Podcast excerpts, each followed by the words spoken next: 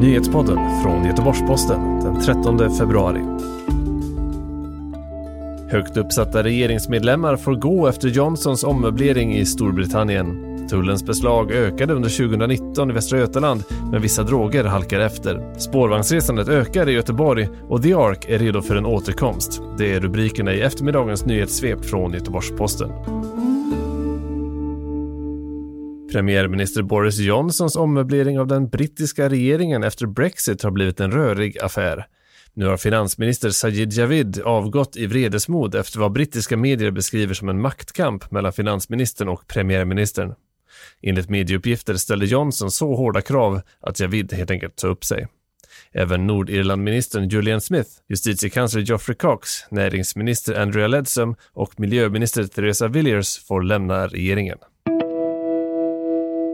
Tullens beslag av flera sorters droger ökade under 2019 i Västra Götaland.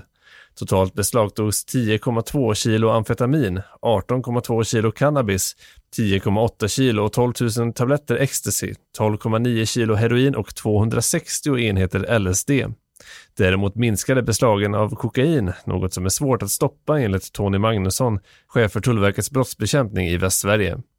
Han säger till GP att kokainet ofta smugglas in med hjälp av folk som sväljer drogen, vilket hundarna inte alltid känner av. Den beräknade samhällsnyttan för Tullverkets beslag av narkotika och dopningsmedel i Sverige uppgick under fjolåret till drygt 2,5 miljarder kronor.